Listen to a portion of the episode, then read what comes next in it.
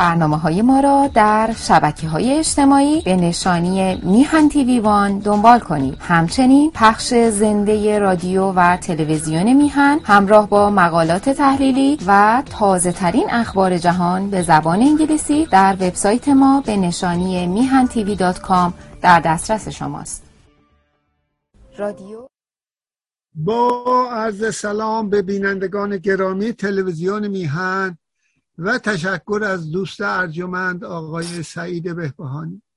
من در وقتی راجع به تاریخ و نژاد صحبت می کردم مطلبی به نظرم رسید چون که چون نوشتم و چون کمی طولانی بود که قسمت چهارم این سخنرانیه، من الان رسیدم به قسمت ششمش، اخلاق و تاریخ.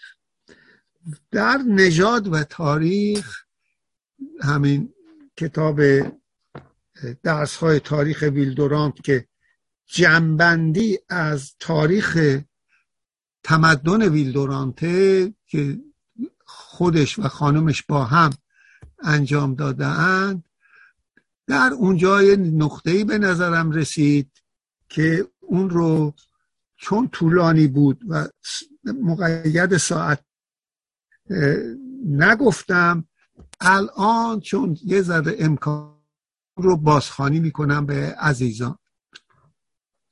نظری به تاریخ تحول بشریت که تاریخ در معنای آغاز شهرنشینی و تشکیل دین قومی، سلطنت و حکومت و دولت‌های وابسته به اون سلطنت، شاه وزیر رو انتخاب می‌کنه، بخشی آن تشریع است.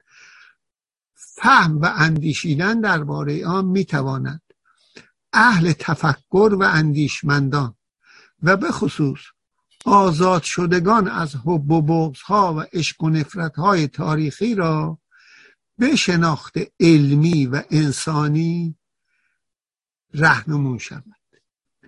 این حب و بغض‌ها، عشق و نفرت‌های تاریخی عموما مبتدی، چون راجع به نژاد و اینا صحبت میشه دیگه شده بود، این حب و بغض‌ها و عشق و نفرت‌های تاریخی عموما مبتنی بر پیش‌داوری‌های ایدئولوژیک از نوع دینی، عقیدتی یا تباری نژادی زبانی و به اصطلاح تباری منظور نژادی به اصطلاح و زبانی و فرهنگی است و طبعا نسبت به جامعه‌های مختلف همواره نسبی و تغییر و تکمیل پذیر بوده است، یعنی مقدس منجمد نیست.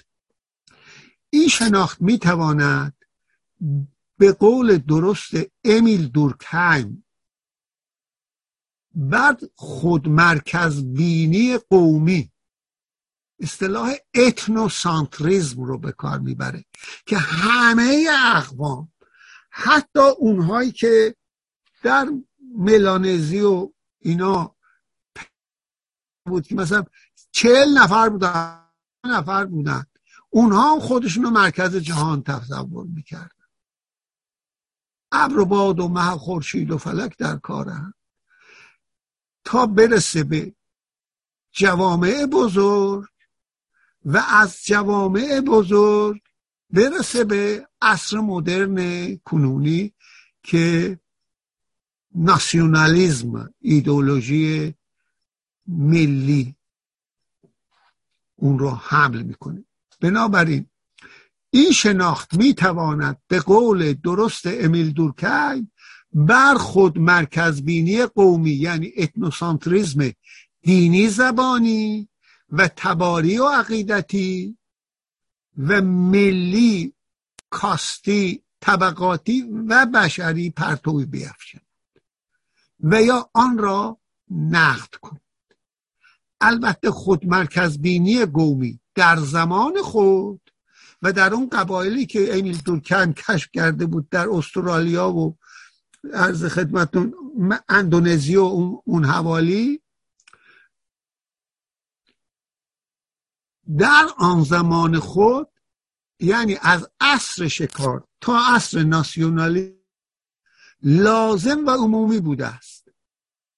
ولی امروز که ما در عصر علم و حقوق بشر و آغاز مرحله جهانی شدن در کشورهای پیشرفته و برای افراد پیشرو در همه جهان، این بی‌معنی و مضر به نظر می‌رسد.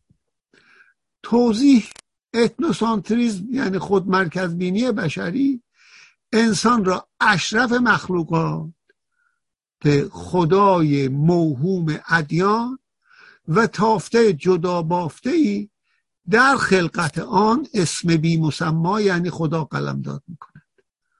در تمام ادیان چنین است.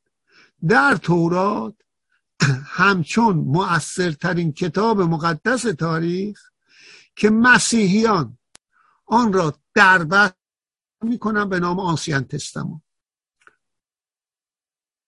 و خودشون نوول تستمانه تو انجیل ها رو، و مسلمین هم به خلقت شش روزه بنا به آیات مکرر قرآن باور دارند.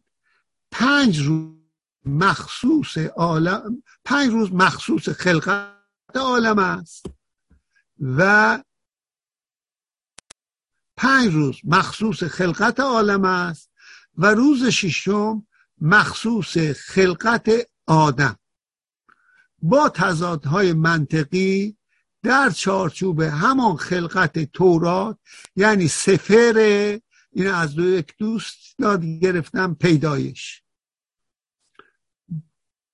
در باب از آیه یک تا سی و یک،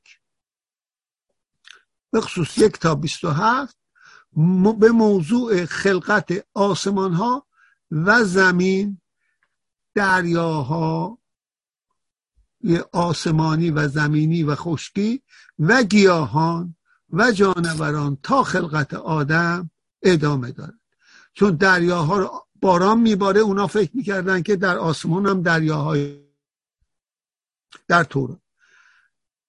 روز اول اشاره به خلقت آسمان ها و زمین و جدا کردن روشنایی یعنی از تاریکی یعنی شب، روز اول شد. من دیگه اونا رو نمیخونم، خیلی خلاصه اشاره.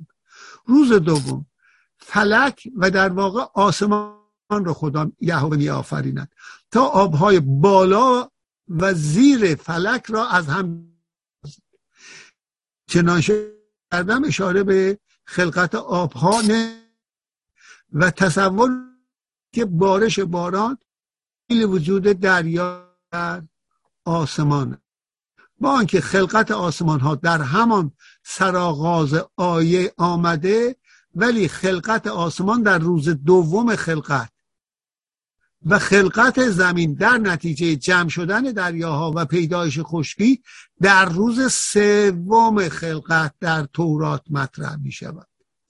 روز سوم آبهای زیر آسمان فل... من داخل پرانتز می نویسم فلک را خدا یک جا جمع کرد، دریا نامید و خشکی به وجود آمد و زمین نامید و خدا به زمین نباتات را برویاند. روز سوم بس نباتات هم در زمین به وجود اومد.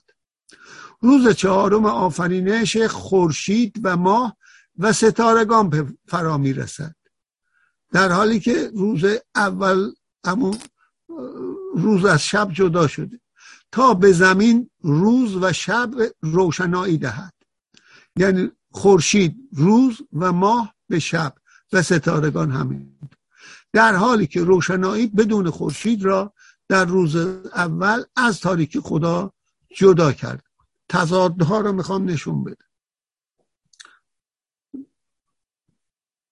پنجم، روز پنجم نوبت خلقت انبوه حیوانات پرنده و ماهیان دریا فرا میرسد.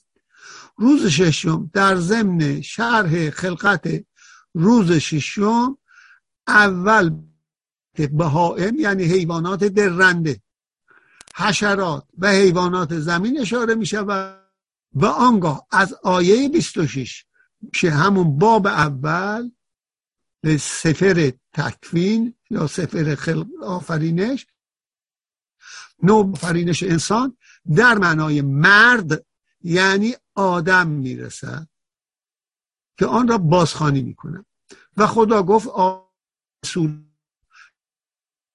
شبیه ما بسازیم.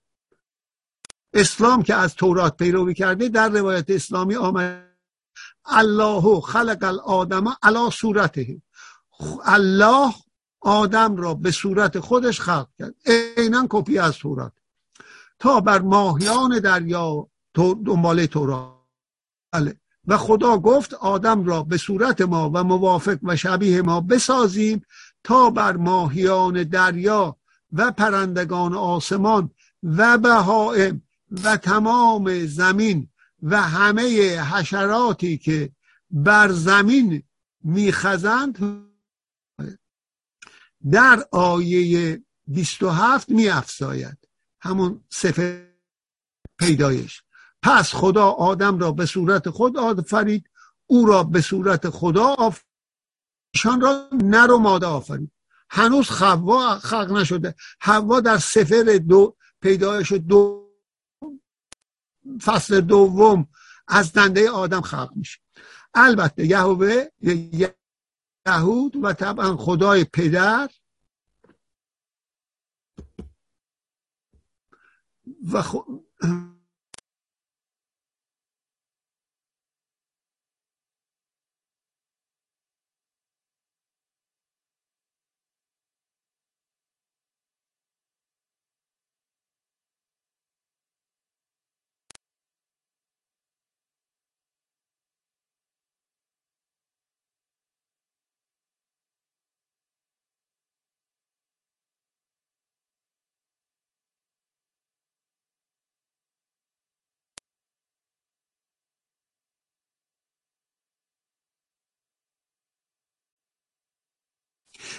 بله و تکرار میکنم و در آیه بیست و هفت می‌افزاید پس خدا آدم را به صورت خود آفرید، او را به صورت خدا آفرید، ایشان را نر و ماده آفرید، که باز تکرار میکنم هنوز حوا خلق نشده است. در سفر سفر پیدایش باب دوم از دنده آدم خلق میشه.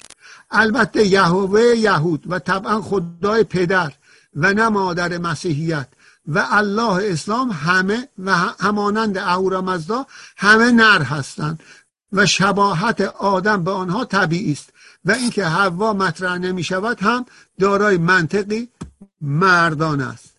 پس از استراحت یهوه در روز هفتم در باب دوم سفر پیدایش آیه دو، خلقت حوا از دنده آدم در همان باب دوم آیه بیست و یک و بیست و دو آمده است.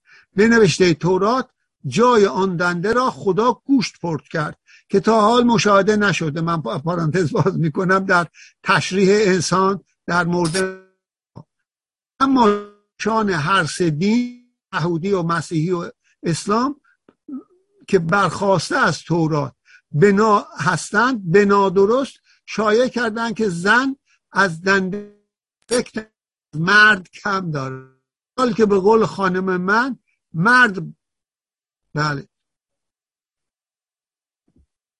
در حالی که به قول خانم من مرد باید یک دنده کمتر از بانوان داشته باشد. زن از پهلوی چپ شد آفریده، کس از چپ راستی هرگز ندیده. شعر شرماور جام. چون الله قرآن اگر مانند یهوه استراحت کند از الوهیت ساقط می شود، همه جا در قرآن بعد از تأیید و ذکر خلقت تورات در شش روز بلافاصله می افزاید پس یعنی روز هفتم الله عرشش را استوار ساخت، یعنی خلق السماوات و الارض فی سته ایام ثم استوى علی العرش. بعد از اون یعنی روز هفتم عرشش رو درست کرد، یعنی در خلقت شش روزه خسته نشده بود تا روز هفتم که از هفته سومری همه الهام گرفتن استراحت کند. خلق, خلق, خلق بله. قرآن در اعراف سوره هفتم آیه پنجاه و چهار، سوره فرقان آیه بیست و پنج، سوره فرقان سوره بیست و پنج آیه پنجاه و نه، سوره حدید سوره پنجاه و هفت آیه چهار و غیره. همه اینها رو عزیزان اجازه بدید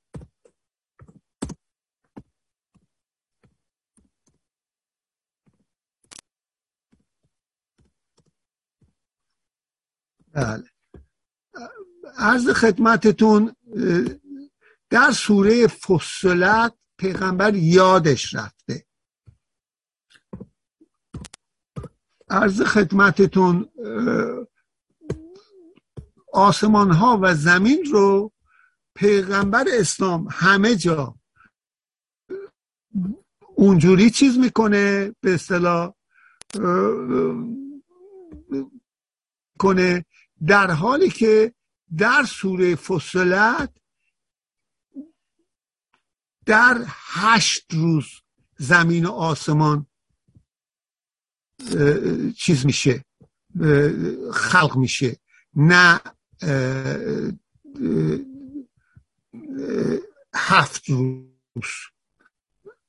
و اون من اونها رو یک یک میخونم فقط چیزشو.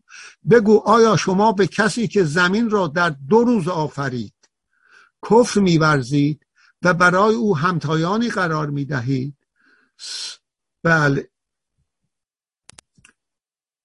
پروردگار که جهانیان، آن پروردگار جهانیان است. آیه ده، و در روی زمین کوههای استوار، پس دو روز زمین به وجود اومد. همش یاد محمد رفته بود اینا رو اینجوری چیز کرد. و روی و در دو رو و در روی زمین کوهها استوار پدید آورد و در آن منافع فراوان آفرید و رزق یعنی روزی خورانش را در آن به مدت چهار دوره، آخوندها کردن بهار تابستان پاییز زمستان، تقدیر کرد. نه چهار روز حقه بازی میکنن که یکسان و به اندازه به خوانندگان خواهندگان برسن. این هم بس. چهار روزم روی زمین گیاها و همه چیز آفرید. آیه یازده، آنگاه آهنگ آفرینش آسمان ها کرد. زمین بس اول قبل از آسمان، در آسمان قرار نداره، آفریده شد در حالی که به صورت دود بود، دخان. پس به آن و به زمین گفت خواه یا ناخواه بیایید، یعنی با اراده خودتون میایید یا به زور بیارم شما را. آن دو گفتند فرمانبرداریم آمدید. آیه دوازده آخرش، پس آنها را در دو روز به صورت هفت آسمان به انجام رساند، هشت روز شد و محکم استوار ساخت، داخل پرانتز نوشتن، و در هر آسمان کار آن را وحی کرد که چیکار باید بکنه و آسمان دنیا را با آخری را با چراغ‌های آرایش دادیم و با شهاب‌های ثاقب. اونا رو پیغمبر فکر میکنه برای طرد شیطان هاست، حفظ کردیم. این است اندازه‌گیری توانایی شکست ناپذیر و دانایی خدا. انواع مختلف هم ترجمه کردن و با نبود شرافتی که درشون وجود داره اینها رو تفسیر که دام تزویره، انواع مختلف تفسیر کردن. در چیز نخستین خلقت در این فکر که انسان اشرف مخلوقاته، این در دنیای اسلام همین واژه به کار رفته. نخستین خلق در ادبیات فارسی دنیای ما قبل از اسلام ادبیات نداریم اصلا. اصلا به خانم آموزگار هم گفتم کتاب ادبیات پیش از اسلام، گفتن خانم اینا نوشته ها هستن. ادبیات معنای خاصی داره. گلستان سعدی ادبیات که پیش از اسلام نداریم، در دوره ساسانی و هخامنشی و اینا و گات ها هم در اونور هند زاییده شده. به هر حال بگذاریم. آقای گبارم گفتم مهندس آشتیانی در صفحه سی و نه مزد یسنا و به اصطلاح زرتشت و حکومت اونجا بیان کرد. زبانش هم سانسکریته. در ایران هیچ وقت اون زبان وجود نداشت. نخستین خلقت پسین شمار انسان رو. در ازل خدا اصلا به خاطر همین زمین ها و آسمان رو خواهد ده. آخرین در شمارش خلقته ولی نخستین در آغاز بوده در پیش خدا. تویی نخستین خلقت پسین شمار، تویی خیشتن را به بازی مدار.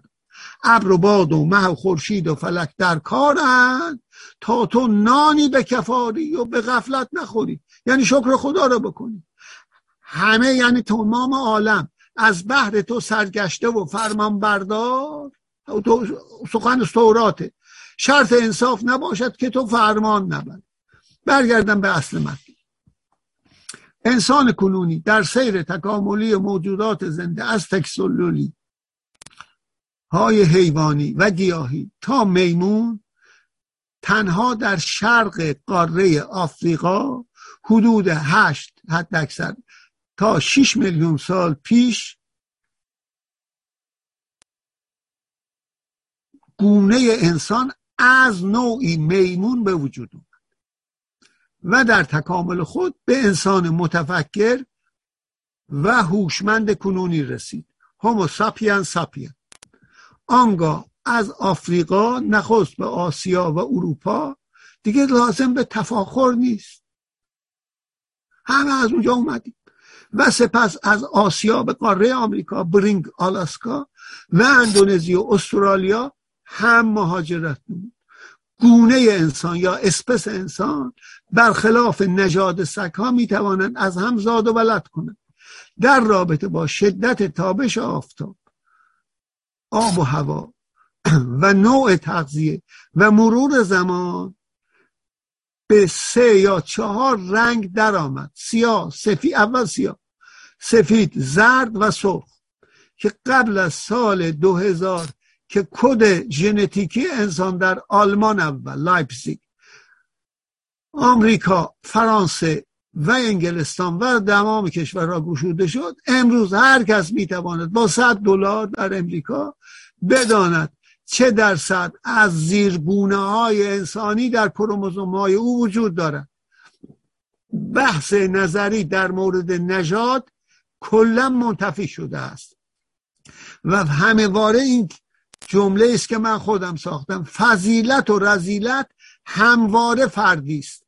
در بین تمام اسپس ها یا نژاد ها، گونه ها، ملت ها، ملیت ها، ادیان، زبان ها، انسان های شریف و مدافع حقیقت و انسانیت و انسان های رذیل، پست و بی همه چیز و خود مرکز بین وجود داشته، دارد و خواهد داشت. بشریت اول به صورت عشیره با مادر تباری، عصر بسیار طولانی شکار، خوردن از طبیعت همانند حیوانات دیگر را سپری کرد که در این بخشی که از ویل دورانت خواهم بود به این پر خواهد پرداخت و در آن دوره همچون گله‌ای با اساطیر مربوط و ناشی از طرز زندگی خود زندگی میکرد. در عصر شجاعت برترین ارزش ها بود. در عصر طولانی غارنشینی و شکار حدود یک میلیون تا چهارصد هزار سال پیش در مناطق مختلف دو کشف تعیین کننده به وجود آمد. اول مهمترین کشف بشری تا به امروز در غارنشینی کشف کرد، آتش، که هنوز هم مهمترین کشف بشری است و انسان را از حیوانات و از جمله میمون‌ها جدا کرد.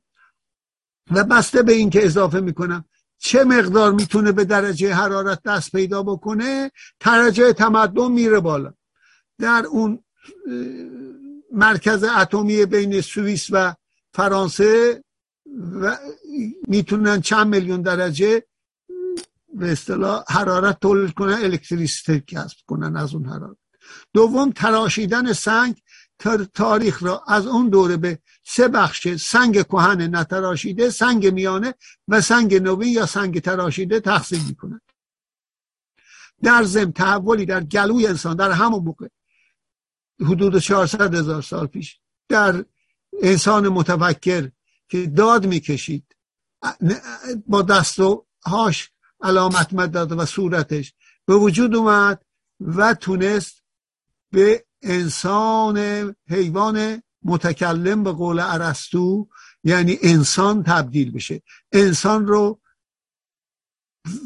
به قول درست ارسطو این زبان هم از حیوانات جدا کرد، زبانی که غریزی نیست مثل گربه و سگ بلکه از مادر می آموزن، یعنی ما را مادرانمون انسان می کنن. بله، پس که زبان غریزی نیست، زبان کسبی از مادر و خانواده است. انسان متوکل متکلم در اتاق زمان و با کلمات فکر میکند و سخن میگوید و نه اینکه مفهومی فکر کند. اون اونجوری که بچه هایی که مثلا هشت نه ماه هستن مادر رو میشناسن، دست و پاشون رو تکون میدن.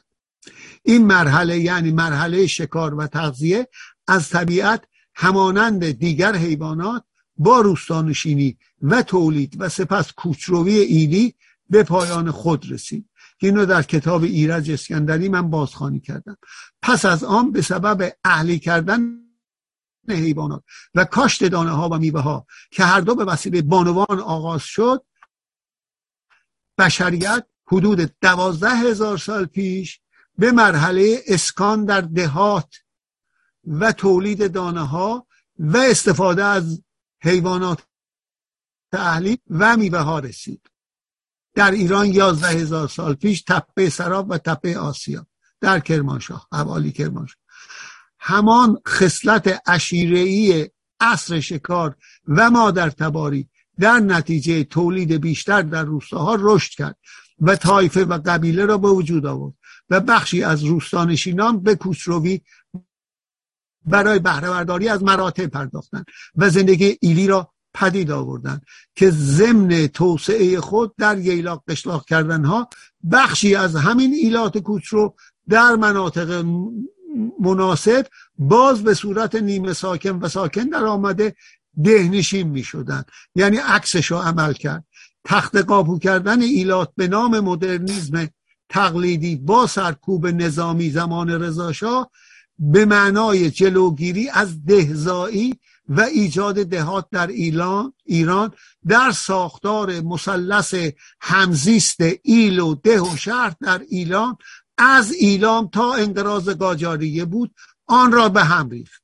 من تریان کمپلمانتر اسم گذاشتم، اسم تز منم بر همینه، از ایلام گفتم یه بار از یک دهی در همدان به نام عمر آباد یاد گرفتم، معنی و تزمم به روستایان همدان به این دلیل تقدیم کردم.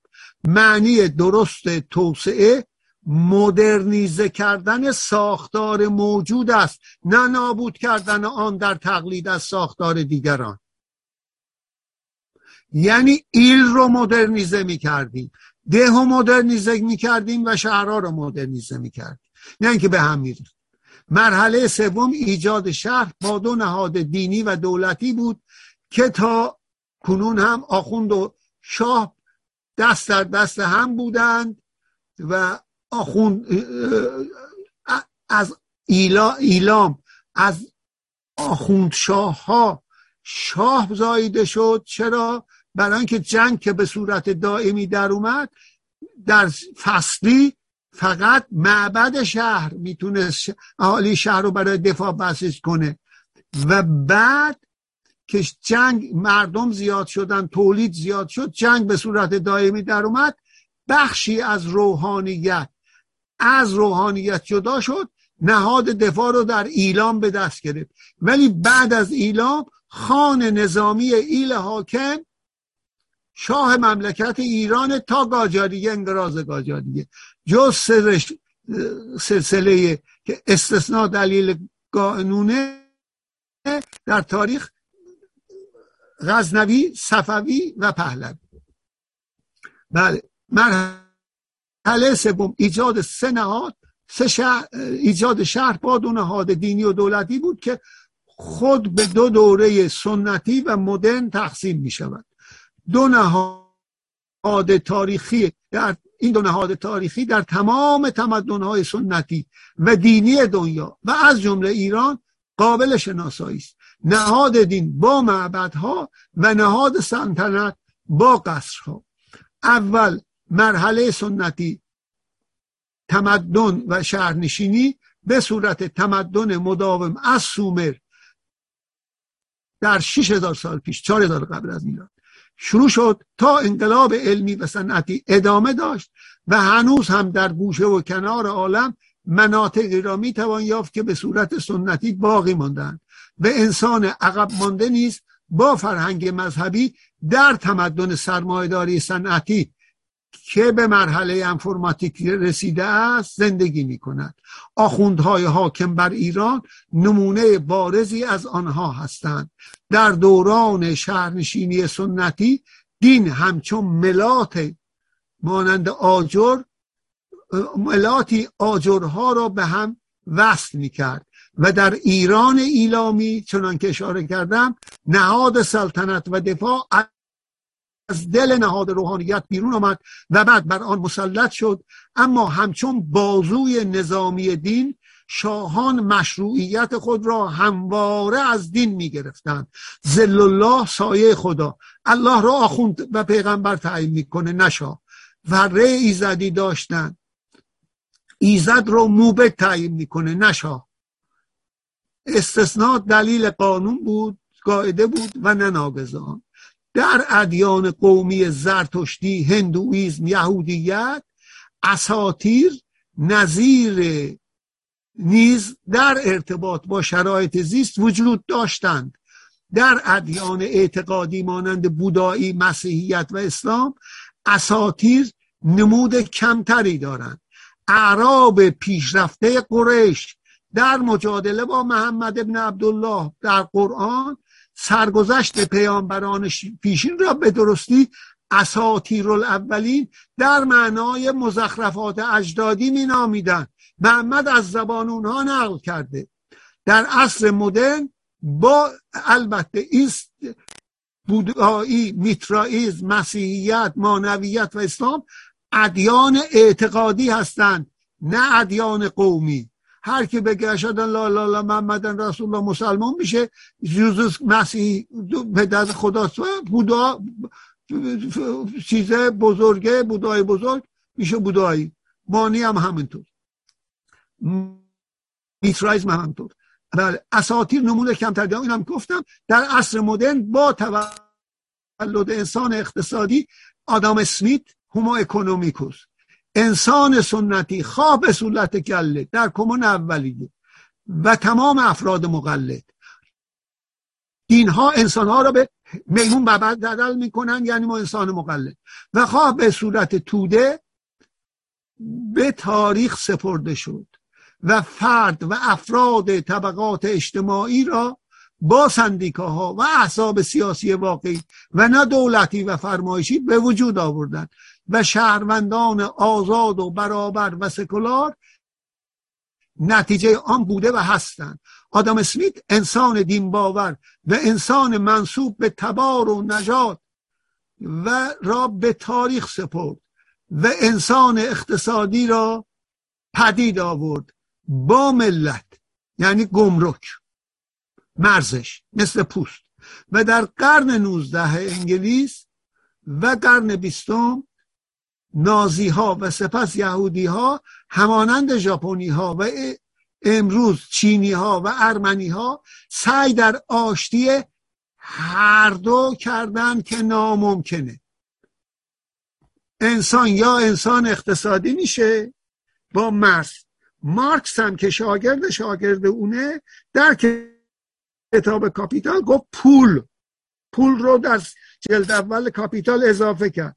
اگر تشبیه ملت به قول آدم اسمیت گمرک پوستشو من اضافه میکنم هست، خون مارکس مثل خون پول چشمو به ناخن وصل میکنه و مارکس به درستی اونجا میگه مثل یک حباب در شب بذاری همچنان که ستاره های آسمان در اون منعکس میشن، پول هم قدرت خرید پول نشون میده، قوه قضاییه اونجا چجوریه، مجریه و مقننه چجوریه، تفکیک قوا چجوریه، دموکراسی، آزادی، برابری چجوریه، همه رو میشه از قدرت خرید پول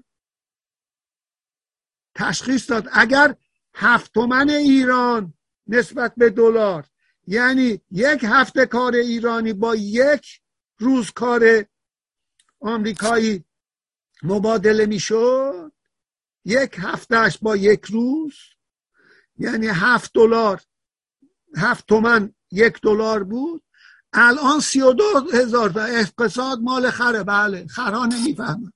به هر حال بگذاریم من اینجا این مقدمه طولانی رو که در رابطه با همین چیز هم قرار خواهد داشت عرض خدمتتون، بخشی رو که الان میخوام بخونم خدمت عزیزان خواستم گفته باشم. اخلاق و تاریخ، بخش ششمش، اقوام روزگار. من اضافه میکنم به اخلاق زنده اند، قومی که گشت فاقد اخلاق مردنی است. مثالهایی که میزنه طبعا بیشتر به اروپا مرکزی و به آمریکا مربوطه و هرچند عمومی هست و چیز تأثیری هم از قدمت تاریخی اینا مسیحیت و روم و اینا داره ولی عمومی. قبل از ورود به اخلاق، بزرگترین فیلسوفی که راجع به اخلاق صحبت کرده بعد از افلاطون و ارسطو در دنیای اسلام، عرض خدمتتون از فلاسفه زکریای رازی، خواجه نصیرالدین طوسی، اینا هم اخلاق ناصری و اینا نوشتن ولی بعد از رنسانس در اروپا اسپینوزا یک کتاب داره بسیار زیبا به نام اتیک، خواسته اخلاق رو به صورت هندسه نشون بده. من دارم ترجمه فارسیش هم هست. و دوم نیچه است. نیچه بدون تردید بزرگترینه. چرا؟ بشریت رو در این چنین گفت زرتشت از نظر اخلاقی به سه بخش تقسیم میکنه. چون اینجا نیومده تکمیله میگم و واردش میشه. یک، مرحله شطوری انسان، مثل شطور بارکش بار سنت ها رو میکشه. ایمانی، هر عمل انسان مقلد و مومن رو، بعضی از مومن ها مقلد نیستن، تجزیه تحلیل خودشون میفهمند، تجزیه تحلیل بکنیم یک تو باید یک تو نباید ازش بیرون میاد، اینو بکن اونو نکن، اونو بخور اونو نخور، حلال و حرام دید. میگه اگر این شطور بارکش به صحرای بیابان، سکوت بیابان خودش برسه، اون شطور تبدیل به شیر میشه. شیر دنبال چیه؟ دنبال آزادیه. مرحله آزادی از آزادی از همه قید و بندها. به درستی نیچه پیش بینی میکنه که بشریت در قرن نوزدهم، بیستم و بیست و یکم وارد نیهیلیسم میشه. خودش هم به عنوان اولین نیهیلیست اروپا قلمداد میکنه که آن را پشت سر و زیر پایش میاره. چرا؟ برای اینکه به مرحله سوم میرسه که به نظر نیچه، به نظر من شاید خوشبینیه نسبت به انسان، در قرن بیست و یکم به بعد، بیست و دوم به بعد ممکنه، به امیدواریم این انفرماتیک و جهانی شدن اینو ممکن بکنه، آگاهی رو، و این دارالجهل‌ها بسته بشه و الا نمیشه، اون جهلم رشد میکنه. همینجور که ویل دورانت هم اینجا میگه وارد مرحله اون شیر تبدیل به کودک میشه. اون چیه که کودک نوزاد به اون قادره، شیر قادر نیست. خلق ارزش های نوین و فرزند خصال خیشتن شدن، یعنی از تو باید و تو ناباید رستن، نیهیلیزم که فقط ارضای غرایز دنبالش میره و خطرناکه، پوچی، چرا را جوابی نیست به قول نیچه.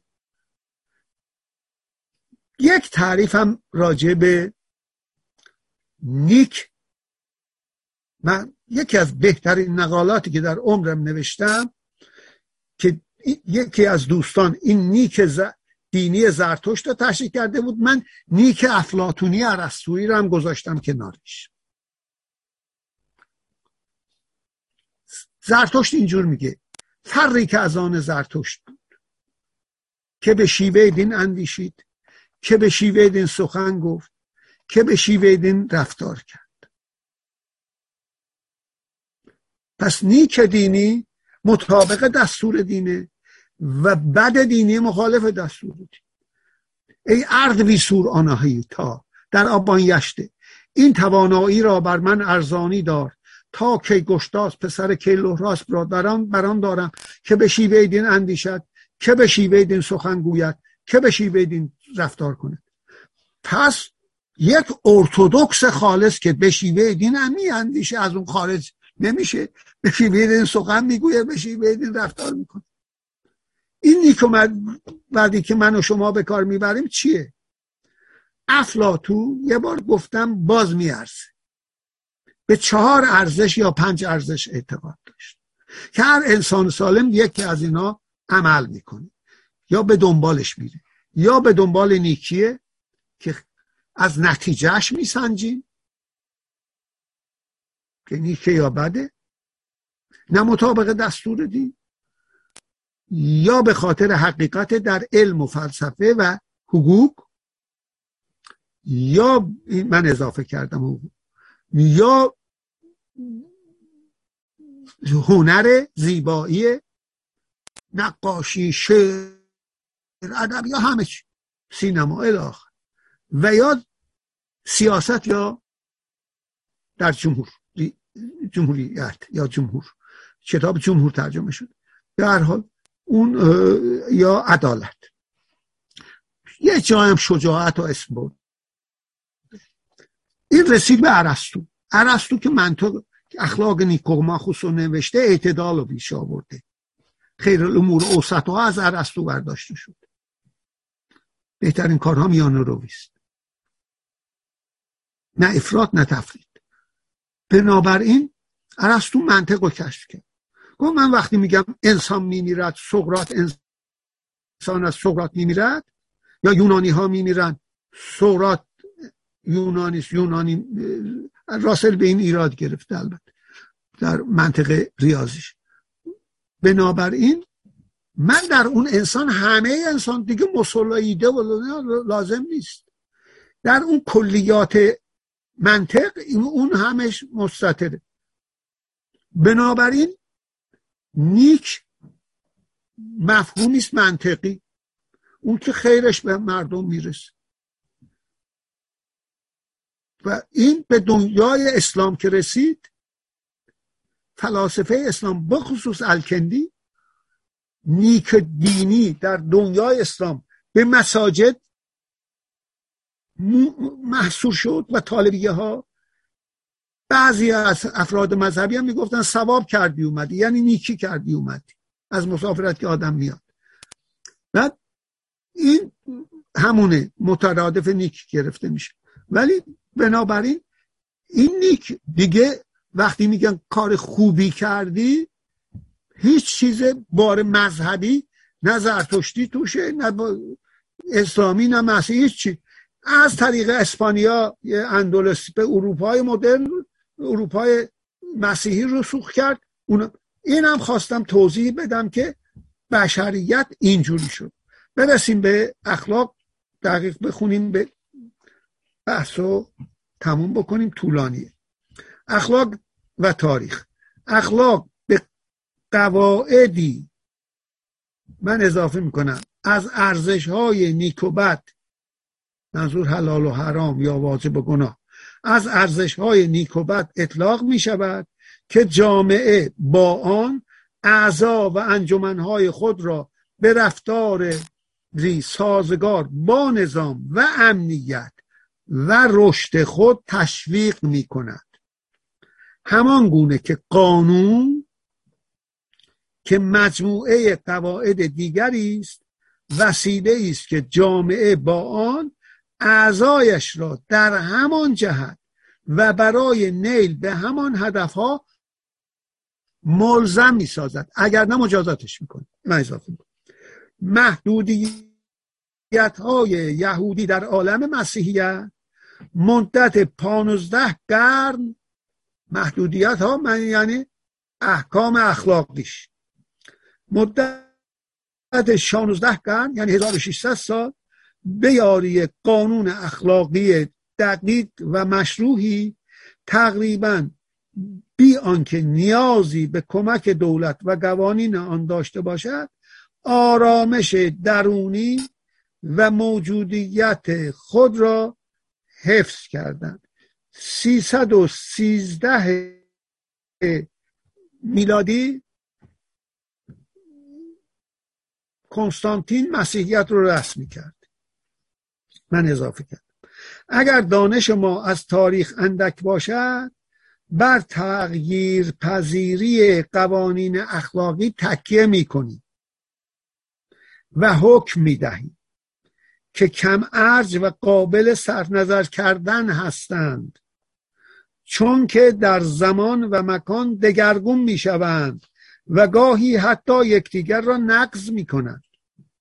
اما اگر دانشمان وسیع‌تر باشد و بر تاریخ احاطه داشته باشیم، بر کلیت و شمول قوانین اخلاقی تکیه می‌کنیم و نتیجه می‌گیریم که وجودشان واجب و لازم است یا بوده است. قوانین اخلاقی بدان سبب تغییر می‌کنند که ناگزیرند با شرایط تاریخی و محیطی انطباق داشته باشند. اگر تاریخ اقتصادی را به سه مرحله شکار، کشاورزی که روستانشینی و شهرنشینی سنتی را ما آوردیم، دو مرحله، و صنعت تقسیم کنیم، می توانیم متوقع باشیم که قانون اخلاقی هر مرحله در مرحله دیگر تغییر کرده است. مثال‌های بسیار زیبایی خواهد زد. در مرحله شکار انسان ناگزیر بود هر دم آماده تعاقب و جنگ و کشتن باشد که با اسطوره همراهه و جادوگری.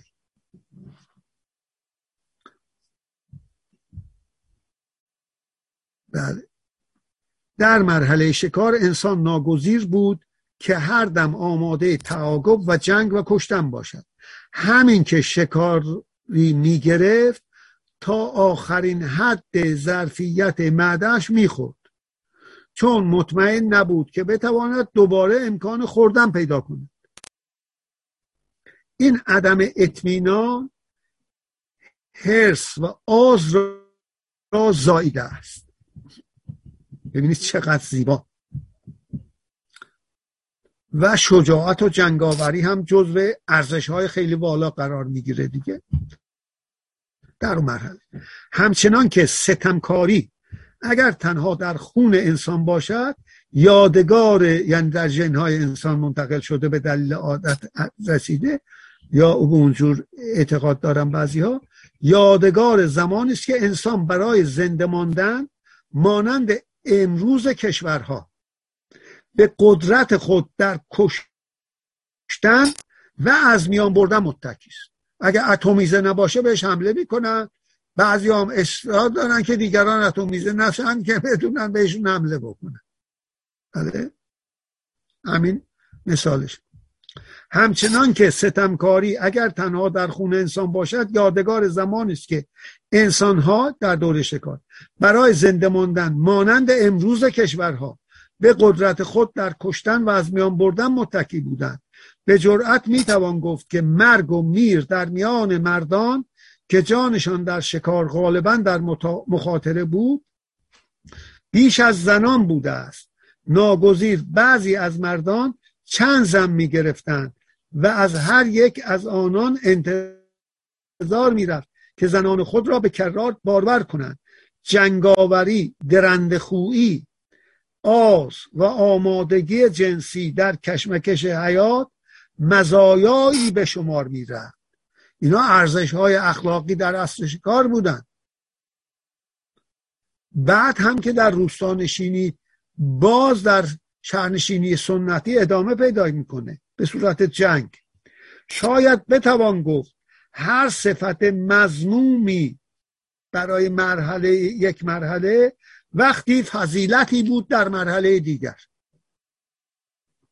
یعنی خصلتی بوده است مفید برای بقای فرد یا خانواده یا گروه. گناهان انسان گناهان انسان را بیش از آن که داغهای ننگ و سقوط او به حساب آوریم می آوریم آورده نادرسته. باید نشانه ها و بازمانده هایی از سیر ترقی و تعالی او بدانیم. بسیار زیبا کار ویل دورانت. این بس مرحله شکار رو گفت که با اساطیر کار میکرد. دو، تاریخ برای دو رو من آوردم چون اون ستا رو گفته دیگه ترتیب و یک دو سه نذاشت. تاریخ برای ما مشخص نمی کند که انسان چه وقت از مرحله شکار قدم به مرحله کشاورزی گذاشته است. البته در کنار غارنشینی زنها، خانمها، بانوان اونجا مزرعه میوه‌جات درست کرده بودند، نمیدونم حبوبات، گوجه فرنگی در امریکا و چیزهای دیگه در اینجا، نخود و غیره، به خصوص جو و گندم، اول جو و بعد گندم و بعد درختکاری. اونم نمیدونیم راسته، ولی دهنشینی معلومه دوازده هزار سال بیشتر نیست، از اون بر نمیره. تا تحقیقات امروز اینه. تاریخ برای ما مشخص نمی کند که انسان چه وقت از مرحله شکار قدم به مرحله کشاورزی گذاشت.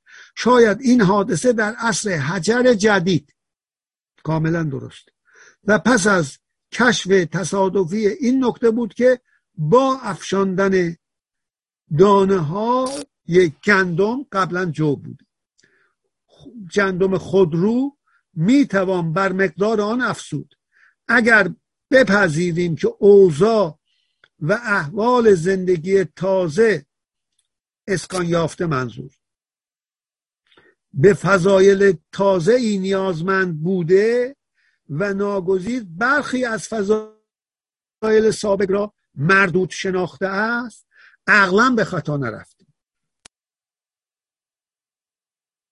در کشاورزی، روستانشینی و شهرنشینی در این مرحله کوشایی به جای شجاعت، بیش از شجاعت، ضروری تر از شجاعت، نظم و صرفه‌جویی سودبخش تر از خشونت و صلح و آرامش پیروزی آورتر از جنگ شناخته شد.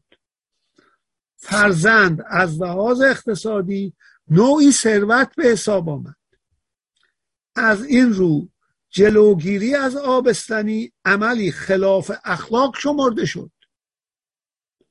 در هر مزرعه خانواده واحدی بود تولیدی، زن و مرد برابر زن بیش از مرد کار میکرد، مرد تولید میکرد، زن هم در تولید شرکت داشت، نشای نمیدونم بعدن فرض کنید برنج و غیره و چای و بعد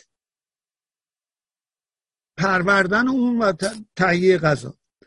بله، در هر مزرعه خانواده واحدی بود تولیدی در تحت انضباط پدر، یه دوره مادر بوده و تابع فصول مختلف سال. در اروپا اینجوره، سلطه پدر اساس اقتصادی محکم محکمی پیدا کرد.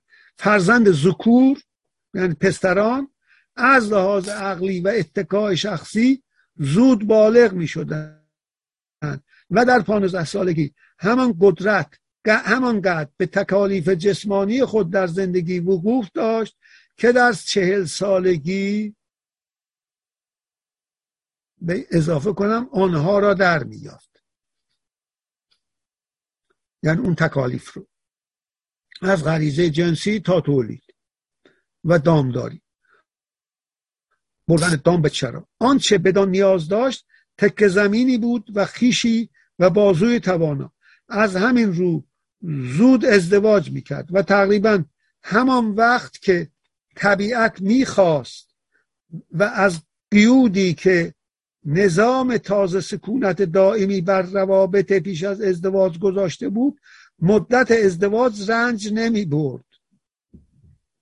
در مورد دختران پاکدامنی از واجبات بود، بخصوص بعد از مسیحیت، و فقدان آن به قیمت فرزند بی پدر آوردن و بی پناه ماندن تمام می شد. در تورات سوزونده شدن، کشته شدن. تساوی تقریبی شماره مردان و زنان با تک همسری ملازمه داشت. تا به تک همسری برسه مرحله خیلی طولانی رو در شهرنشینی طی کرد. این قانون اخلاقی کشاورزی یعنی پرهیزکاری، ازدواج زودرس، تک همسری بدون طلاق و خانواده پرفرزند مدت پانزده قرن در اروپای مسیحی و مستعمرات سفید پوست آن برقرار بود. گفتم مثال از اونجا گرفت. قانون طبیعی هم است، ذهنش با اونه. قانون اخلاقی پرتوان و استواری بود و خصایص بسیار نیرومند در تاریخ پدید آمد. رسیدیم به عصر صنعت. در ایران اینجوری نبود. خوندم در کتاب در تاریخ هزارها، مدت بسیار طولانی مادر تباری بود و بچه مال کل عشیره، پدر نامعلومه، تا خونه ها ساخته میشن. در اون تپه سراب آسیاب هم نشون میده که کمونته است هنوز اسکندری. بعد تک همسری میرسه در ایلام مدت ها بعد. سوم مرحله انقلاب صنعتی که الان انقلاب انفرماتیک رسیدیم. ویل دورانت ها که شصت و نه این کتاب رو چاپ کردن ندیدن. انقلاب صنعتی نخست به تدریج و بعد به سرعت و با گسترش هرچه بیشتر شکل اقتصادی و نمای اخلاقی زندگی را در اروپا و آمریکا و من اضافه می کنم در کل جهان تغییر داد. مردان و زنان پرانتز باز کرده و کودکان یکایک خانه یکای... کودکان یکایک خانه و خانواده و توانایی و یگانگی را پشت سر نهادند تا در کارخانه هایی که خانه ماشین بود و برای انسان ساخته شده بود اون مردان و زنان و کودکان به کار مشغول شوند و هر یک جداگانه مزد بگیرند. اینجا ناشرم یه پارانتز از مارکس باز کن در تعریف سرمایه داری. در کتاب کپیتالیسم، سوسیالیسم و دموکراسی مال شومپیتر، استاد دانشگاه هاروارد، نوشت. اون تعریف مارکس به قدری چیزه که شومپیتر در آخرش میگه اینا جملات راکفلر و فورد نیستن، مال مارکسن. میگه بشریت رو از گله بودن در آورد، شخصیت فردی به انسان داد، کار فردی، از توده بودن هم در آورد، فردیت بخشید. تا دین ها هستن، دین نمیذاره که از گله خارج بشه. کموناته است، حد اکثر توده است در کشورهای پیشرفته. حزب تشکیل میشه برای اولین بار، فردیت تشکیل میشه، شخصیت فردی تشکیل میشه. اون انسان اقتصادی آدم اسمیت با پول، بله همین. بعد هر یک جداگانه مزد بگیرن. هر ده سال که میگذشت ماشین ها پیچیده تر میشدند و شماره آنها چند برابر میشد. بلوغ اقتصادی یعنی قدرت مالی تشکیل خانواده به تأخیر افتاد. فرزند ارزش اقتصادی خود را در خانواده از دست داد. تا اصلی پول میدادی تا برس رفت کار، درسش رو میخوند تا کار پیدا میکرد. سن ازدواج بالا رفت. حفظ پاکدامنی پیش از ازدواج دشوارتر شد. زندگی شهری، من اضافه میکنم مدرن، در کار ازدواج فتور و دلسردی پدید آورد، اما بر موجبات تحریک جنسی افزود و برقراری رابطه های جنسی را آسان کرد. زنان داخل گیوم آزاد شدند، یعنی صنعتی شدند و یعنی وارد سرمایه‌داری شد، کالا شد. متاسفانه بخشی از زنان، من اصلا نفرت دارم از اون مسئله، بله. و وسایل پیشگیری از آبستنی به آنها یادی کرد تا همخوابگی را از آبستنی جدا کنند و یه عده بی همه چیز بتونن مافیای جنسی درست کنن. الان هم روسیه دست آلمانی ها رو، هامبورگ هم تصرف کرد، من شنیدم. با رشد اقتصاد چینی ها الحمدلله عقب نموندن، فقط دوره ماستون فاشه وجود نداشت در چین. این هم رکورد و چین شکسته در دنیا فکر کنم، بله. و با رشد اقتصاد فردی در تحول سنت، سلطه پدر مادر بر فرزند اساس اقتصادی خود را از دست داد، قانونیش هم از دست میده از هجده به بعد.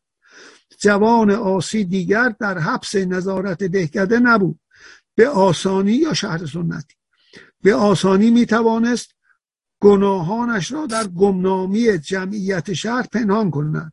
پیشرفت علم لوله آزمایش را از عصای اسقفی معتبرتر کرده بود. منظور عصای موسی است، به طنز ننوشته موسی، اسقفی نوشته.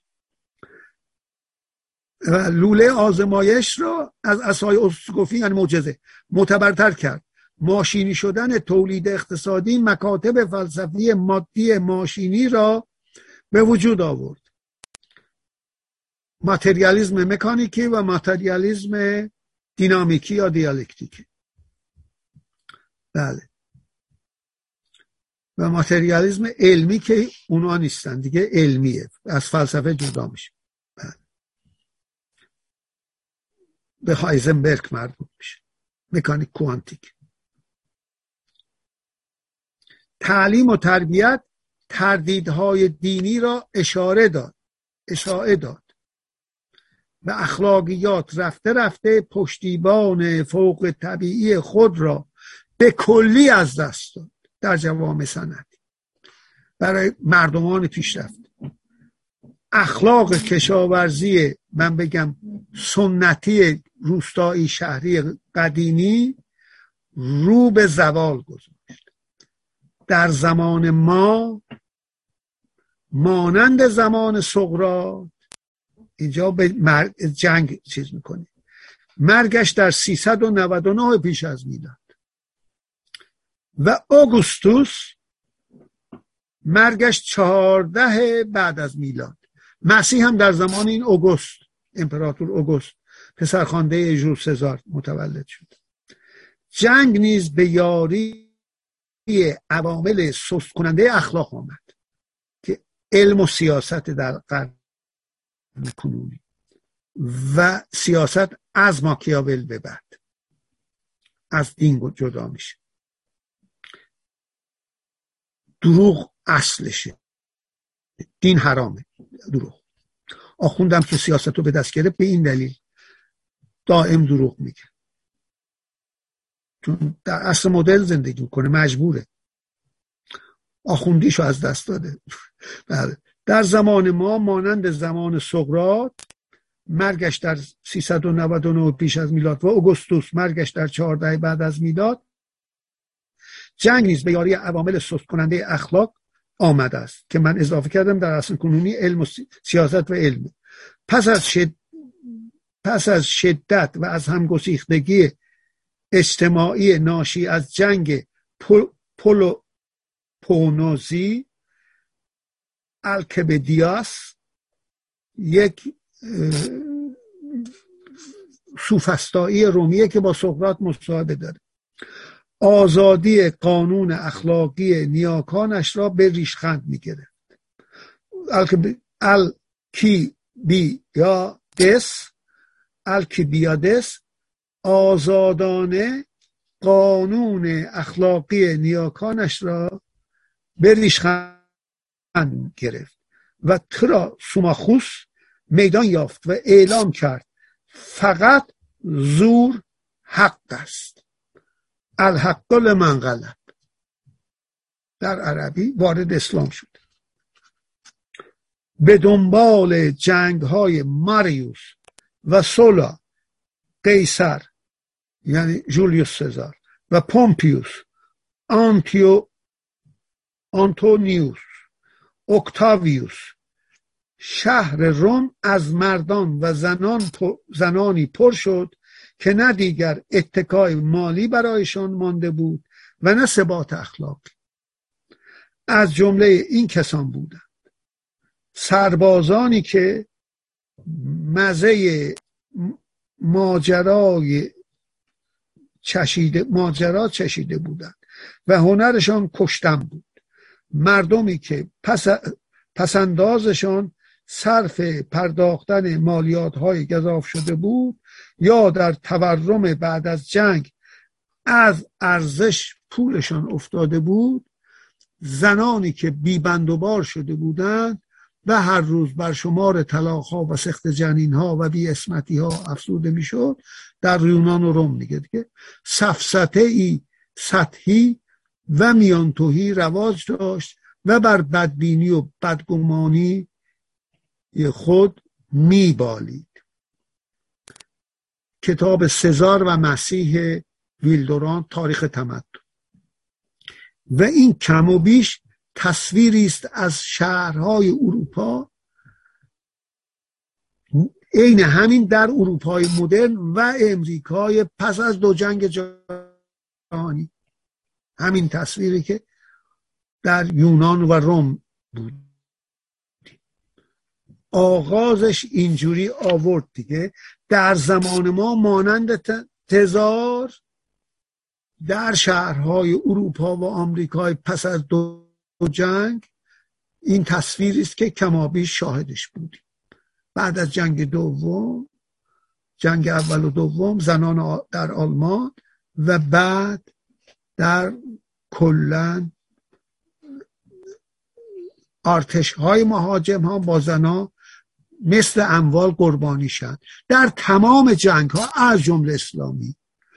به این دلیل هم اسلام چهار تا زن در جنگ برده میگیره، کنیز میگیره، الی آخر الی نهایت، به خاطر اونم میرن جنگ بکنن.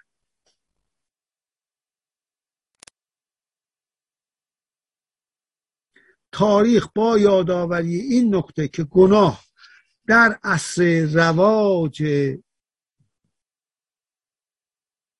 گناه در هر عصر رواج داشته است، اندکی به ما تسکین خاطر می‌دهد.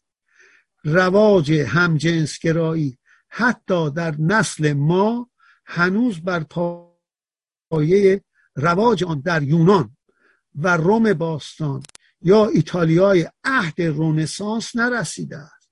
من اضافه میکنم در هخامنشی. اون یک کتابی هست، یک بارم اشاره کردم، تاریخ روابط اجتماعی، روابط سکسی در ایران، ویلیم فلور نوشته، آقای محسن مینوخرد ترجمه کرده.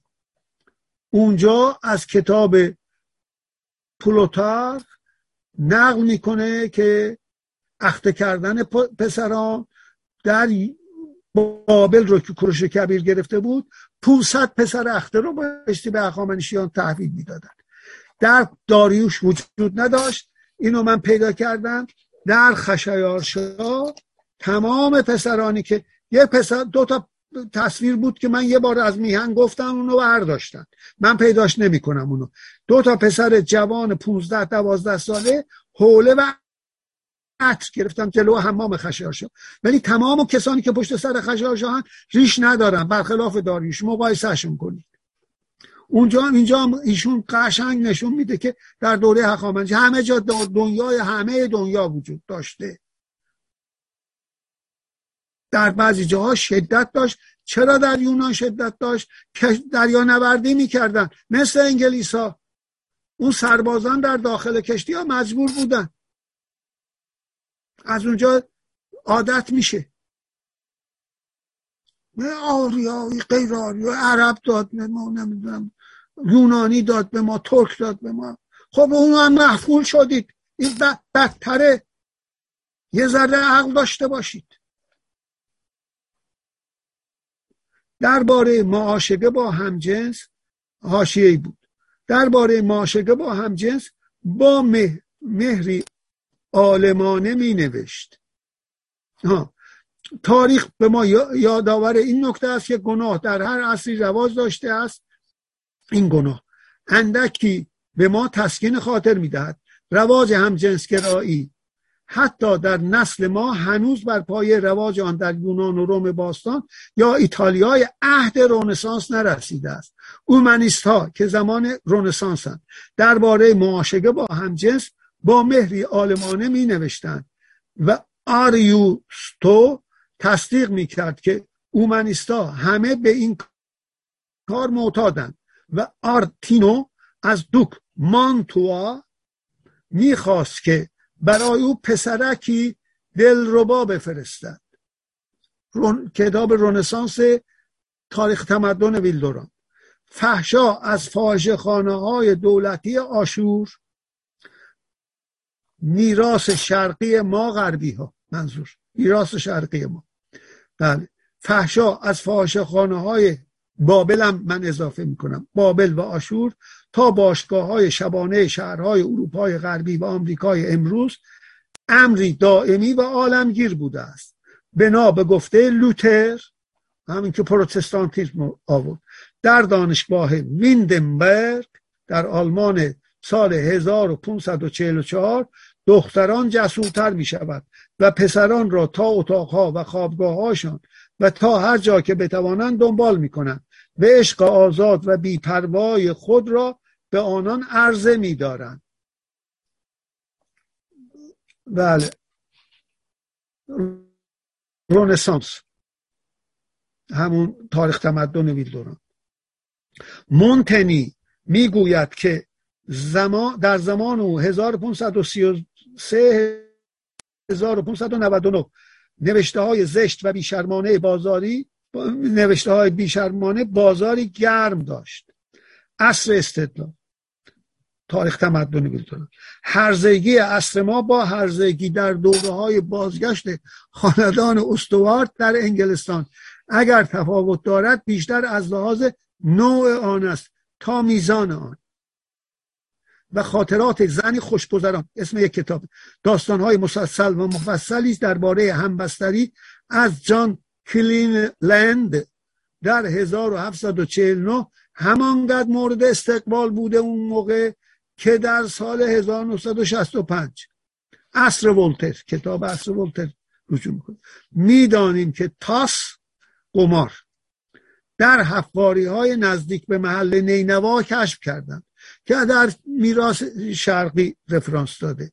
در ایران بوزرجمهر میگن میگم ساخته در مقابل شطرنج ما ایرانی‌ها زمان انوشیروان فرستادیم به هند، ولی آسور پیدا شده و ایران هم از اونجا گرفت.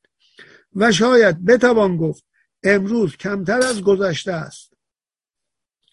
بله، انسان در هر عصر قمار را میباخته است. نادرستی در میان مردم و فساد در دولت‌ها نیز همیشه وجود داشته است و شاید بتوان گفت امروز کمتر از گذشته است اگر گذشته را به طور کلی در نظر بیاوریم.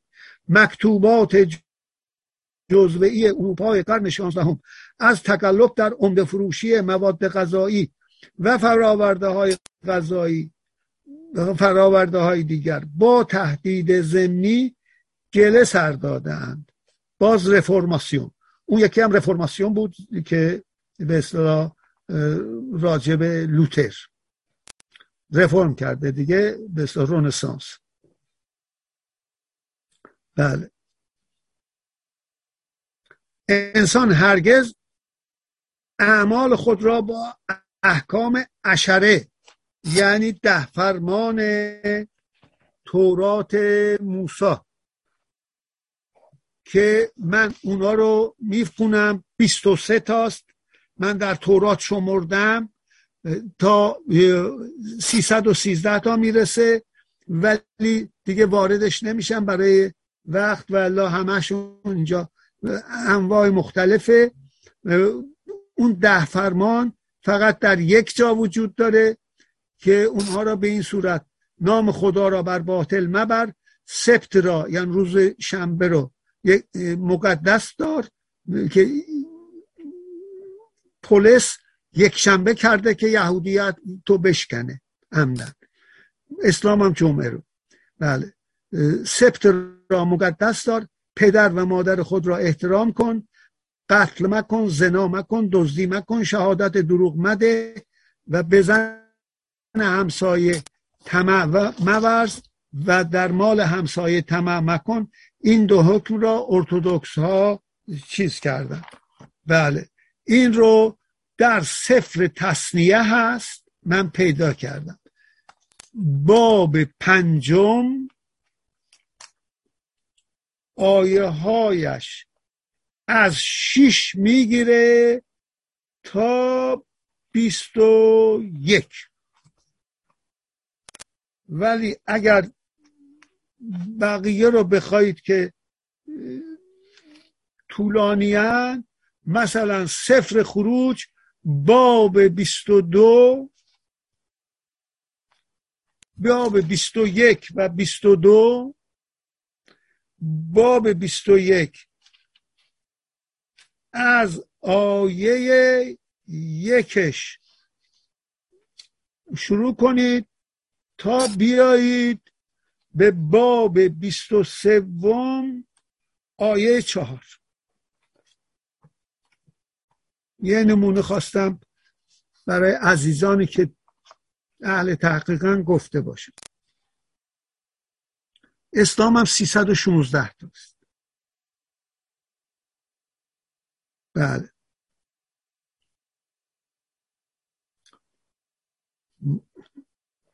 این هم که این مکتوب چیزه. بله، انسان هرگز اعمال خود را با احکام دهگانه یعنی عشره منطبق نساخته است، مثلا ده فرمان منظور. عقیده ولتر درباره تاریخ را خوانده ای؟ میگوید تاریخ اساساً مجموعه ای است از جنایات و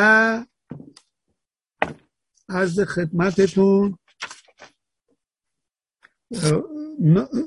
از جنایات و نادانی و ناکامی های نوع بشر. باز عصر ولتر و از سلطان عبدالحمید اینو خوندم که تاریخ تکرار خطا هاست، به قول پروین اعتصامی ورقی چند سیاه گشته ذکرداری چند. و انعکاس این سخن را در اثر گیبن، ادوارد گیبن، صعود و سقوط امپراتوری روم. بله، هم میتوانیم ببینیم. بار دیگر باید به خاطر بیاوریم که تاریخ بدان صورت که معمولا نوشته می شود با آن تاریخ که واقعا حیات داشته است، یعنی وجود داشته است، کاملا متفاوت است. طبیعیه دیگه، فاتحه می نویسن اغلب. مورخ وقایع استثنایی را ثبت می کند و چون چنین وقایعی جالب توجهند، اگر همه آنها که جیمز بازول آنها که جیمز بازول نداشتند، اونها مثل جیمز بازول اون تاریخ نداشتند که اون همه اون حوادث رو به دقت جیمز بازول ثبت بکنه. همه آنها جیمز بازول نداشتند، به تناسب تعدادشون در صفحات تاریخ برای خود جایی می داشتند. اندازه جیمز بازول به اصطلاح شرح حال نویس انگلیسی است، در قرن هفدهم مفصل نوشت خیلی. میگه اونا همهشون تاریخ های گذشته جیمز بازول نداشتن که به تناسب تعدادشون صفحات تاریخ را برای خود جا می داشتن. چشمانداز ما از گذشته و از انسان کم آب و رنگتر کم آب و رنگتر به اصطلاح کم آب و رنگتر اما درستتر می بود اگر همه رو می تونستن اون بتونن مثل بازل بنویسن. در چنین چشمندازی در پس نماهای سرخ جنگ و سیاست، فقر و ناکامی، فحشا و طلاق و آدم کشی و انحرارهای میلیون ها خوا... در مقابل اینها ببینید اینو بعد ترجمه کرده. من دوباره میخونم که چیز میکنم. میگه چشمند، دوباره از اینجا میخونم، اگر همه آنها که جیمز بازول نداشتند به تناسب تعدادشان در صفحات تاریخ برای خود جایی میداشتند. چشمانداز ما که بخش اکثرشون افتاده دیگه از گذشته به انسان کم آب و رنگتر اما درستتر می بود. در چنین چشمندازی در پس نماهای سرخ جنگ و سیاست اینها می اومدن، فقر و ناکامی ها، فحشا و طلاق و آدم کشی ها و انتحار ها و میلیون ها، در مقابلش میلیون ها خانه آراسته می بود با زنان و مردانی مهربان و خونگرد و فداکار در مقابل همسران و راضی و دلشاد از دردسر پسران. همه اینا رو باید می داشتیم ولی اون فحشا و ناکامی اینا رو نداریم. اغلب همون قصرها رو داریم و اون چیزها رو. حتی در تاریخ مضبوط نیز به موارد نیکی البته انسان همیشه داشته و شرف و بزرگواری چندان برخورد می کنیم چندانی برخورد می کنیم که گناهان را میتوانیم ببخشیم گرچه نمیتوانیم فراموش کنیم. نیکوکاری و احسان تقریبا با ظلم و شقاوت و زندانها و میدانهای نبرد برابری کرده است. حتی در همین روایات طرحوار ما چه بس بسیار مواردی که از یاری انسانها به یکدیگر آمده است. فرینلی معاش فرزندان دومینیکو سکارالاتی را تدارک میدید. کسانی چند در جوانی هاید هایدن از او دستگیری میکردند. کنت لیتا هزینه تحصیل یوهان کریستیان باخ را در بولونیا میپرداخت. یوزف بلک بارها به جیمز وات، کاشف بزرگ در فیزیک، مساعدت می پرداخت. پور چیبرگ با شکیبایی همواره موزارت وام به موزارت وام می داد. کیست که جرأت آن را داشته باشد که تاریخ نیکی های انسان ها را بنویسد؟ بنابراین نمی توان مطمئن در تاریخ ایران هم نیکترین شاهی که ایران تا خودش تا کنون به خودش دیده که رفاه مردم را داده، متاسفم برای بعضی از این افراطی های نجات پرستمون خازان خانه. وصیت‌نامه‌اش رو نگاه کنید، حتی برای دختران و پسرانی که به اصطلاح نوکر و کلفتن، میان آب میبرن، میفته کوزشون میشکنه، پولشو از وصیت قازان خان بپردازی تا کتکشون نزن. در هیچ شاهی من ندیدم اینو. کیست که جرأت آن را داشته باشد که تاریخ‌های نیک انسان را بنویسد؟ بنابراین نمیتوان مطمئن بود که فتور اخلاقی زمان ما مقدمه زوال آن است، یعنی جامعه ما به انحطاط خواهد و بیشتر باید انتقالی دردناک یا شعف انگیز از یک نظام اخلاقی به یک نظام اخلاقی دیگر باشد. اونجور که نیچه پی... امیدوارم پیش بینی کرده درست بود. انتقال از ولی دین باید از بین بره. انتقال از نظامی که بنیان کشاورزی خود را از دست داده است به نظام دیگر که هنوز بر تمدن صنعتی ماست که آن را قوام بخشد و در اجتماع به صورت عادی و جا افتاده در آورد. هنوز در نیاورد. در عین حال تاریخ ما تاریخ ما را به این در این نقطه قوی دل می کند که همیشه مثبت می اندیشه. زوال تمدن ها به فرصت بسیار نیاز دارد. پس از آنکه اخلاق در یونان با سوفسطائیان می گفت حقیقت همون زوره دیگه، هر کی در دادگاه ها پیروز می شد حق اونه، سفسطه می کردن پیروز می کردن، به اصطلاح دفاعشون رو مجرمین رو به عهده می گرفتن، نگاه نمی کرد به قول که ببینه حق با کیه. حق با اونه که پول خوب میده. سوفسطائیان اینجور بودن اغلبشون. پس از آنکه اخلاق در یونان با سوفسطائیان به سوفسطی گرایید، تمدن هلنی یونان هنوز تا دویست و پنجاه سال همچنان ادامه یافت. آخرین نمایندش اپیکوروس و لوکریتوس زمان مسیحه. به یونانی نوشتن با اینکه در امپراتوری روم بودن. ترس مادر تمام خدایان است مال لوکریتوسه. خداها را ترس های انسان زاییده است. آخوندم میترسونه مؤمن میشید. بله. پس پس از آنکه اخلاق در یونان با سوفسطائیان به سستی گرایید، تمدن هلنی هنوز دویست و پنجاه سال همچنان ادامه یافت و شاهکارهای ادبی و هنری بار آورد.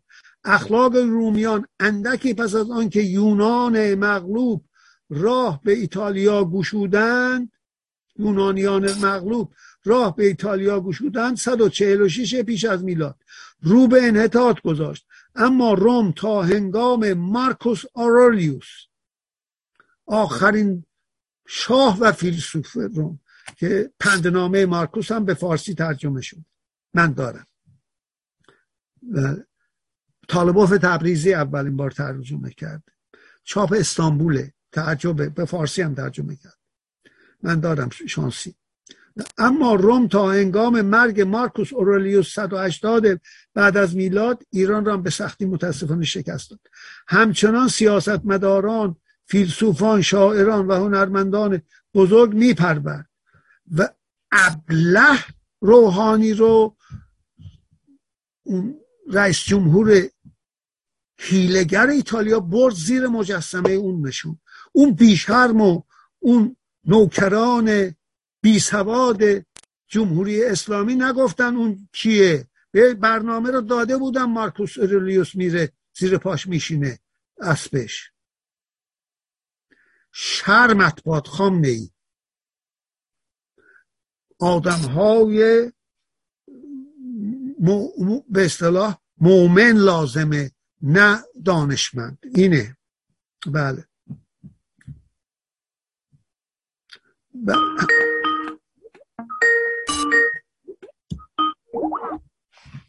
و اما روم تا هنگام مارکوس اورلیوس همچنان سیاستمداران، فیلسوفان و شاعران و هنرمندان بزرگ می‌پرورد. از لحاظ سیاسی رومیان هنگامی بر سر کار آمدند آمدن قیصر شصت پیش از میلاد در حضیض بودند. معذالک تا چهارصد و شصت و پنج بعد از میلاد طول کشید تا کاملا تسلیم بربرها، منظور ژرمن‌ها شوند. بادا که سقوط ما هم چون روم شکوهمند چون روم شکوهمند زمانی این چنین دراز بخواهد. شاید تربیتی نظامی با تهدیدهای جنگ ضرورت پیدا می کند بتواند انضباط را به تمدن ما باز آورد، یعنی از نیهیلیسم نجات پیدا کند. به نظرم ام... نمیدونم از جنگ امید امید اخلاق داشتن بعیده. آزادی یک جزء تابع امنیت کل است.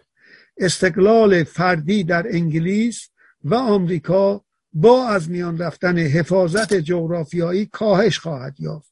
آزادی بی حساب جنسی نیز لاجرم با زیاده روی های خود خود را درمان خواهد کرد، یعنی عقده ها گشوده میشه. فرزندان لجام گسیخته ما شاید در طول عمر خود روزی را ببینند که نظم و نجابت نجابت مطلوب زمانه باشد. امیدوارم سرانجام پوشیدگی دلپذیرتر از برهنگی خواهد بود. ناگفته نماند، این هم تأثیر مسیحیت یکمی، ناگفته نماند که از زاید آزادی های اخلاقی بسیار آزادی های اخلاقی بسیار خوبند. خلاص بودن از وحشت ها و نگرانی های دینی خوب است. لذت بردن بی وسواس از خوشی ها که نه برای خودمان زیان آورند و نه برای دیگران خوب است، یعنی فاحشه‌خانه ها تعطیل بشه، خودفروشی.